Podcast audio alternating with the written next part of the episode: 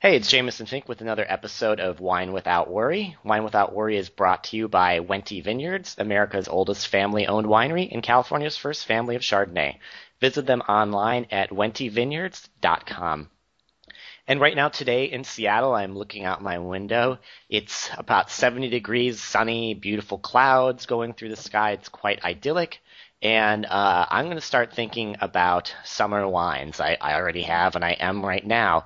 And uh, a lot of people like to drink, different things in the summer. Everyone has their personal preferences and whatnot. But uh, I was very curious to know what my friend Elaine Chukan Brown likes to drink in the summer for her summery wines. She is the creator of the fantastic blog Hawk Wakawaka Wine Reviews, and you can visit that at Wakawaka Wine Reviews dot com. I suggest you do. She also was nominated for a Saveur Best Food Blog Award for her blog, which was well deserved. So, uh, Elaine, welcome to the show. And what are some of your favorite wines in when it's summertime? Well, rosé is an obvious go-to for summer, and I actually just finished writing a magazine article that'll come out on wine and spirits later this summer, and got to taste through a whole bunch of California rosés as a result. And Matthiasson 2013 is fantastic. It's this Rhone blend that just has really sophisticated layers of flavor, but is also really juicy and um, fun to drink. You know, so it's that perfect combo of a wine you can just enjoy. Every time there's a lull in the conversation, the wine's going to keep you interested. You know, so um, that's really a big favorite right now. And here in California, we're lucky enough to be able to find it uh, as um, on tap in different places too. And you're in Sonoma, right? Yeah, that's right. Yeah, when I think of rosé, I mean, I'm a little uh, biased to the um, French, but that's part of the thing that we're going to do on this show. Um, I know there's a lot of exciting things happening in California right now, and I think uh, the rosés that are coming out of that as a reflection. Um, um, let's talk about some rosés, uh, actually, and summer wines that we have in front of us that you have sent me, uh, which is fantastic. Tell me about some of the wines that we're going to taste together, um, and uh, how you got them, and and what they are, because they're very unique.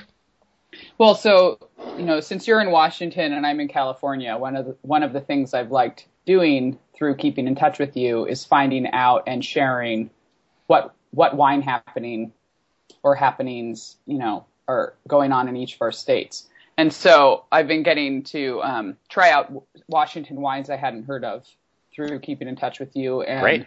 and sending stuff that I figured you were aren't getting up there from California.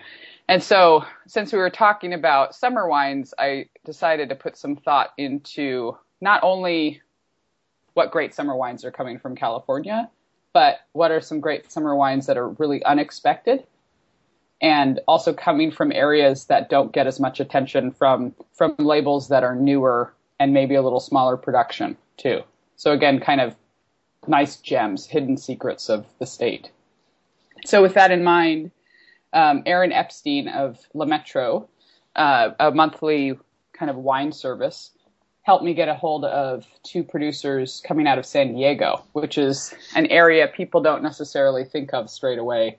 For, no way for yeah, wine. It's really yeah. exciting. I've never had any wines produced there, and I don't think of any wines from these uh, regions too. Uh, San Diego County and Santa Barbara County. Yeah, yeah. There's tons of great wines coming out of Santa Barbara County. San Diego County has actually been making wine for quite a while, but at, at this style, it's sort of a new, newer phenomenon. Um, so coming from Santa Barbara County, they actually are making the wines down in San Diego but J Brix is getting this the fruit for this particular wine out of Santa Barbara County, and in fact, their winemaking career started there. They um, did their first internships um, at Qupé, which is in Santa Maria Valley on Bien Nacido Vineyard. So this um, this first wine that uh, we we were able to get for today is uh, J Brix Sparkling Riesling. And it's not just like um, it's a um, is it a pet nat? No, I believe it's actually method champenoise that the okay. secondary fermentation went through bottle. But to be honest, we'd need to double check that. It's um, very cloudy and it's very uh, yeah. like yeasty and cloudy. It's really um, intriguing just looking at it. Like it's unusual looking at it. Like you know you're right. something unique.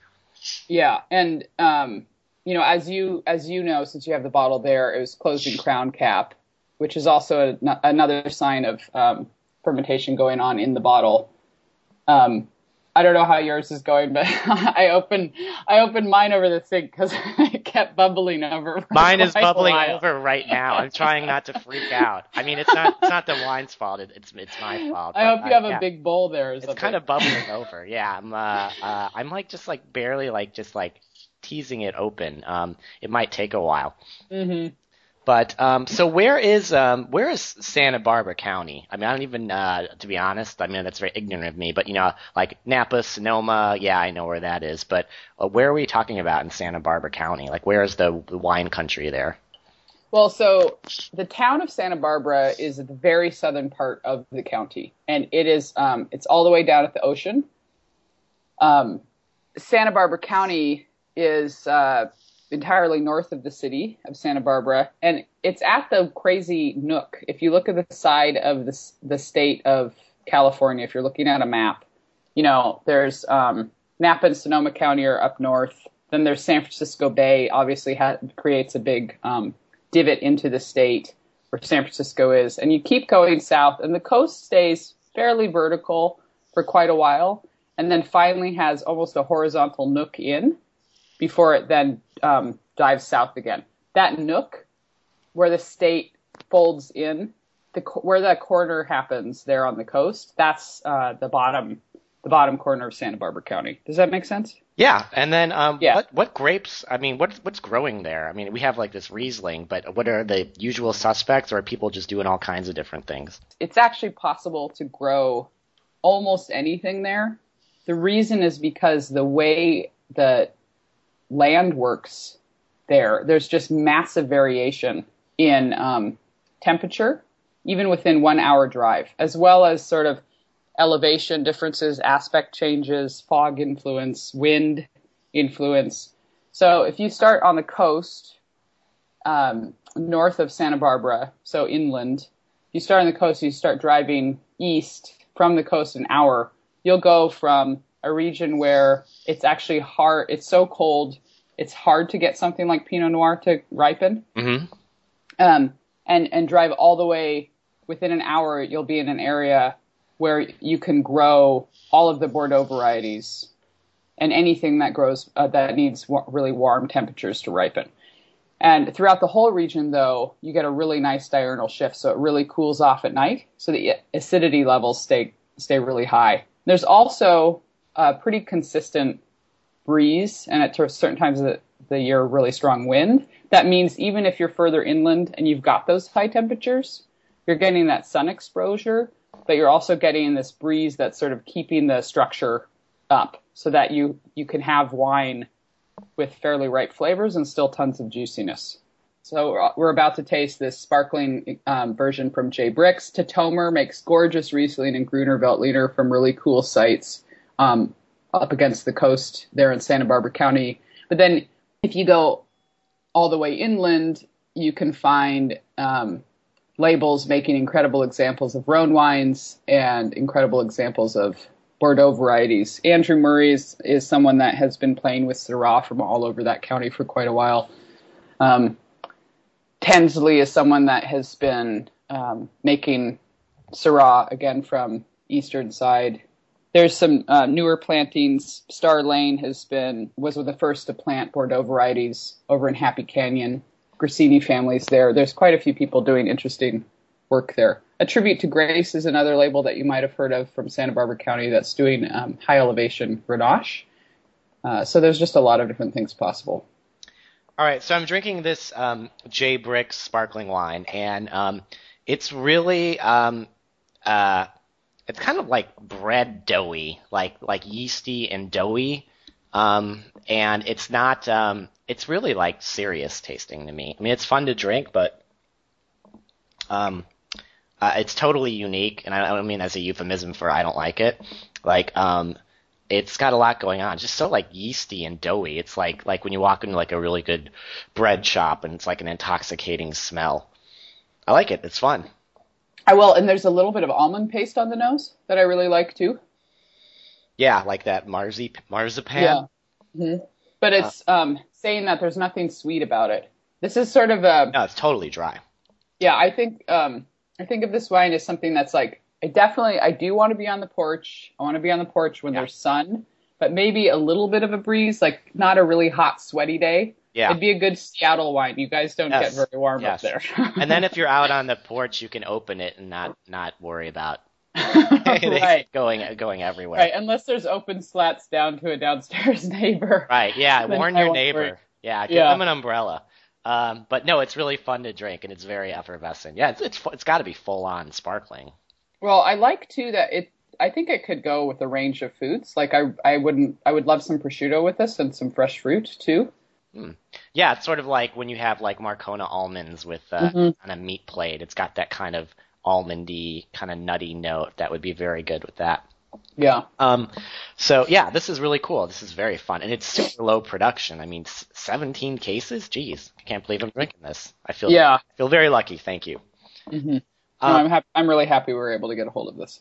And and let's talk about um so let's move to uh the San Diego County wine. So now we have a rosé uh Vesper. It's their Grenache rosé. I don't know much about Vesper. What can you tell me about them and um where they are and what they do? Well, so Vesper is um, a couple making wines out of San Diego. They have a, they have a long-standing wine background and decided they wanted to get back to San Diego and start um, working with fruit there. So they actually have done some really interesting work, kind of um, identifying interesting vineyard sites and then working really directly with farmers to really get a handle on the style of farming that they're interested in in utilizing in order to make what they see as the best wines possible from the place. San Diego County does um, it has been growing grapes for quite a long time, but the most of the producers making wines from there have been really kind of much higher production, and because the wineries have been higher production, they've been able to really um, have control of the farming and sort of dictate price to the farmers themselves. And what Vesper's been able to do is when they've found sites that they think are really worth working with, they've they've kind of been able to um, turn the attitude around, if that makes sense, and and really uh, focus on having a having a strong positive connection with farmers and um, and increase what those farmers are able to get for the fruit as a result, which I think is pretty cool. Yeah, and what's cool is we've got their 2012 rosé, and then they sent us a uh, a tank sample of their 2013 uh, rosé too. So um, it's kind of, I mean, for what what is a tank sample? It tastes pretty, uh, it tastes pretty damn good to me. Yeah, I think their 12 is really interesting too because it is a Grenache, Grenache rosé, but the um, the style is pretty unique. I think for the fruit too. What do you think of the of the Uh, wine? the 12's got some definite. It doesn't. It doesn't taste like a. It certainly doesn't taste like a classic Provençal rosé. Um, there's a lot more. Um, I mean, there's a lot more going on. It's it's um. I'm trying to figure out what it has on the nose that's unique. It's a little sharp. It's a little like um, uh, um, like nutty, like nutty sherry type qualities to me is what it seems to have. Are you on the 12? Yeah. I'm jumping Mhm. back and forth. The 13's a little Okay. more typical to me, like a Right. typical rosé. The Well, 12 the tw- is unique. Yeah, the 12, I, I mean, I think of as a lightly oxidative style, so they've allowed Yes. just a, a little bit of oxygen influence, and, and it gives a little more texture and weight on the palate. But then at the same time, the wine is still so juicy that it um, really shoots through the mouth. It's not heavy at all. It's like the Lopez Heredia of um, of San Diego County rosé. right. Well, and it's only 11.5%, so it's super refreshing. And I'll admit I'm not spitting right now. Um, this fine. wine also, uh, in um, in the last several months, has gone into New York. And Okay. yeah, Roberta's is a fantastic pizza place in Brooklyn that I was able to visit couple weeks ago when I was in New York City, and they were actually pouring this. This was their rosé by the glass there. Oh wow, God, it's so. Uh, that, that probably wouldn't happen here in Seattle. Roberta's is a cool place. It's really fun. Mhm. I went there um, a couple years ago and really liked it. Yeah, great food too. Yeah, absolutely. And then, so what's interesting is we have two, actually, we not not one, but two tank samples. Um, and I've got this um, McCormick Ranch Rosé sample. Mhm. And so I'm contrasting it with the. Uh, I think this one is a little um, lighter and more of the like sort of like classic rosé that you'd get from southern France, whereas the um, the Rancho Guejito tank sample is a little more um, uh, a little more I guess vespery, reminding me of the the 12 rosé, but not Mm-hmm. that oxidative quality. hmm It's cool. You don't see too many people. I mean, I don't know how many people do more than one rosé. I mean, I think that's really interesting. Usually, people have their rosé and and Right. Well, there's actually, I mean, there's an interesting change in attention around rosé right now. It's just sort of, um, it's turning into a category that producers are able to take more seriously, um, and partially because consumers are more willing to to buy it. Yeah. And so, as consumer attention increases, the uh, ability to sell it increases, and that means the ability to devote time to it also increases. As a talking about a completely different state, though, I just tasted with Channing Daughters out on the South Fork of Long, Long Island two weeks ago when I was in New York City, and he's actually producing seven different rosés. Whoa, that's They're- crazy. Yeah, they're, yeah, and um, six of them are single vineyard, single varietal, and one of them is a single vin- vineyard, two varietal rosé. They're all like really nicely made, ultra crisp, really refreshing, but ranging from, um, Mer- you know, there's a Merlot and there's a Refosco, so kind of a contrast of more recognizable grapes and then some really quirky ones too, which is fun. Yeah, they're doing all kinds of cool things. You know what I drank that I really liked from the uh, uh, Finger Lakes was uh, have you had Bellwether? I haven't. Uh, I just got um, I haven't tried all the wines, but they had a really beautiful, delicate Pinot Noir rosé that was like nine and a half percent alcohol, and just I mean, just as a barometer. I mean, you usually see a lot of wines like that around let's say thirteen ish. I would say twelve and a half, thirteen percent. So, um, and it was really fun. I mean, it just seems like there are some really cool things going on in the Finger Lakes, and people uh, doing like you know like Teroldego and just strange grapes. I mean, the grapes themselves aren't strange; they're just you know things that they're not the usual suspects. Yeah, so. they're newer for newer for the states. Yeah, over it. So Finger Lakes is on um, the western side of the state, and Long Island, of course, is all the way east. But they're both they're interesting regions and um, kind of up and coming. So was so that's that's something that I think something like um, San Diego has in common. You know, where people are people are really starting to dive in and really give themselves to the long term project of developing quality in the area, which is really cool. hmm Yeah, absolutely. Um, and let's uh, let's dive in. So um, I sent you a couple uh, rosés from Washington State. Um, one is the Tranche, which is uh, uh, I think it's it's the pink pop, and it's sort of it's well it's an homage to um, Southern Rhone rosés. And then I sent you a Gilbert Cellars Mourvèdre, uh, which I think is a pretty classically style. I think they're both. I mean, to me, they're both Southern Rhone. Um, you know, homage to, homages to those rosés. Um, uh, and um, they're they're two that I've liked every year. Um, the pink pop is always a, it's I would call it a cult thing, but when it comes out, people get really excited. And the Gilbert Cellars has really gone from strength to strength the last few years. And they have a new label that I like a lot too. Yeah, I like the of label. the label is nice. I think they did a really good job.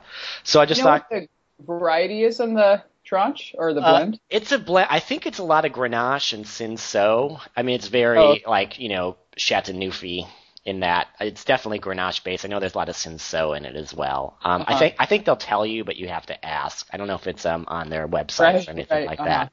And I can always uh, look that up. In fact, when I write something up for JamesonFink.com, I will um, I will make sure to get that information. But they're pale. Um, they're pale. They're light. They're refreshing. Um, I think they've they show how rosé in Washington has definitely come a long way. I mean, when I first got here, not like I've been here that long, but ten years, there was rosé. A lot of it was sweet and heavy, and then a lot Right. of it was, I mean, just people like mixing red and white wine together. Right. So now we're starting to see people.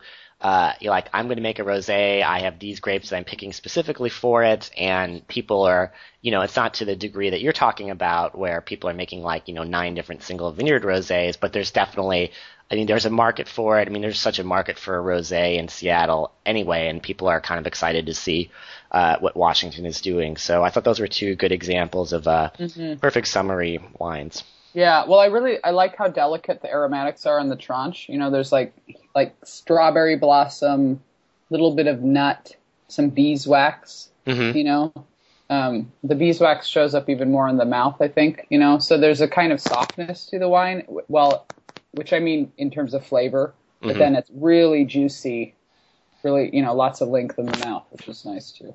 Yeah, they do. Uh, they do a really good job. Could you tell us a little bit about Yakima Valley then too, which is where that wine comes from apparently?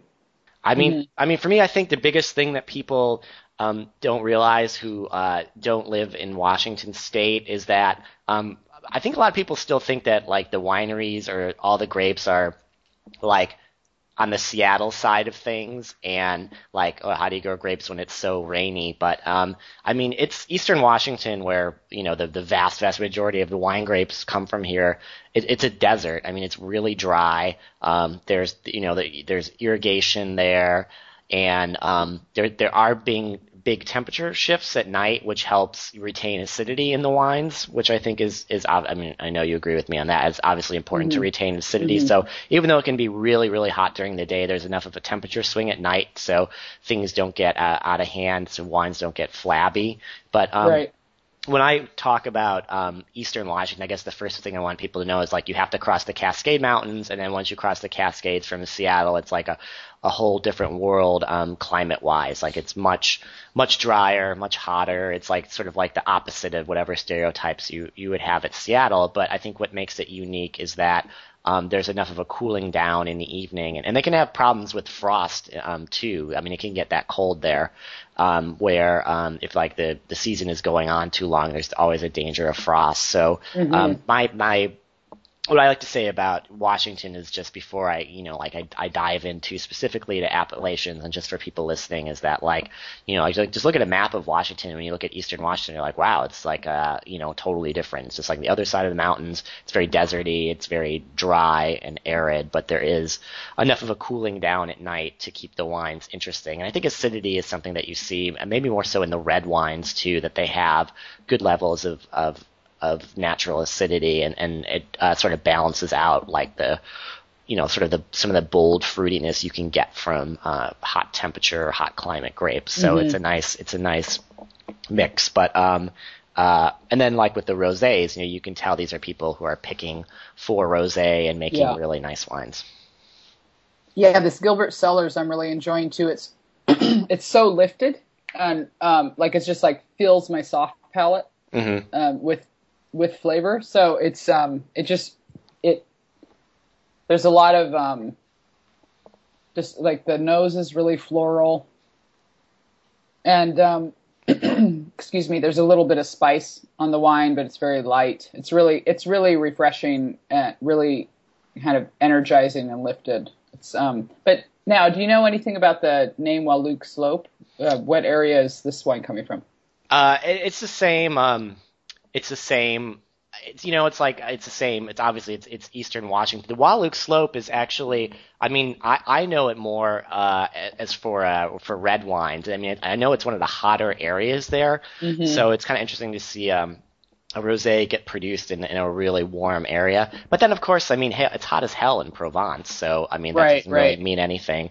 But um, yeah, it's usually it's it's a place where I would I would I would think of red wines first, which I think is really interesting that they're um, making a rosé from it. I mean, obviously they're using red wine grapes, but um, it's more of a it's more of a place where you get some really powerful, big, bold red. So it's always interesting to see a place known for that uh, kind Yeah. of kind of put put what you know on its head, which I think is fun. Well, the thing I like about this second wine too is that it's um the Gilbert Cellars like there's a sense of delicacy in how the flavors come together, but at the same time there's like really strong presence. There's a sort of there's a power in the flavors and and yet they're um tiptoeing through the palate at the same time. If that makes sense. No, I like it. I like I like Mm-hmm. wines that tiptoe on the palate, especially in summer. And Right. we've, we've talked about you know uh, a lot about rosé and some a little bit of white wine talk, but do you ever drink? I mean, even when it's hot out, do you drink red wine at all in the summer? Or there some red wines that you find uh, lend themselves to summertime drinking, even if it's it's quite warm out? Yeah, you know, my um my very favorite grape and and both for fascination of the grape as well as just the flavor and profile. And then I, I'll admit that there's some nostalgia element too, but Pinot Meunier is a grape I really love and it's Huh. it's pretty hard to find. Yeah. But there's a um, there's a kind of fleshiness uh, to the grape, almost like the kind of fleshiness you get from like fresh apricots. You know, fresh stone fruit always has this this sort of fleshy element to it, and Pinot Meunier feels like that as it goes through the mouth. But then it's you know it's related to Pinot Noir, but the difference is that Pinot Meunier always has this uh, almost like silvery metallic spine to it that keeps it really like ding. It just sort of energizes through the through the mouth, and, that, and then there's this earthiness as well in the flavor. So you have you're going to get red stone fruits and and nice herbal quality, but then you're going to get this earthy element, all with a, in a fleshy mouthfeel, and then this metallic zing that just like bing just wakes you up. So the combination I find like totally alluring and just can't help myself. but um, from Oregon, Eyrie makes a very little bit, and um, totally in love with that wine. And then also from Oregon, Teutonic makes a very little bit, and they're both they're both really nice domestic examples. Um, I think in, in terms of domestic Pinot Meunier right now, I think Oregon is doing the best job. You And can you- find a I'm sorry. Do you drink those chilled in the summer, or do you chill them down, or? Um, Yeah, I mean, yeah, I, I think, um, you know, a little below room temperature can be fine. You know, you don't want to put a full chill on it. You you don't want to Right. leave it in the in the fridge. But yeah, if you can if you can cool you know, cool them a little bit in the summer, it's a really nice way to go because they're, you know, with everything I was saying about fleshiness and earthiness, the the truth is that Pinot Meunier is a very light, very delicate grape, and so you know, and it's it's um, one of the grapes used to make champagne. So there's always this real juiciness to it and refreshing quality. And if you put just a little bit of a chill on it, it um, it's just really satisfying and and um, you know really exciting.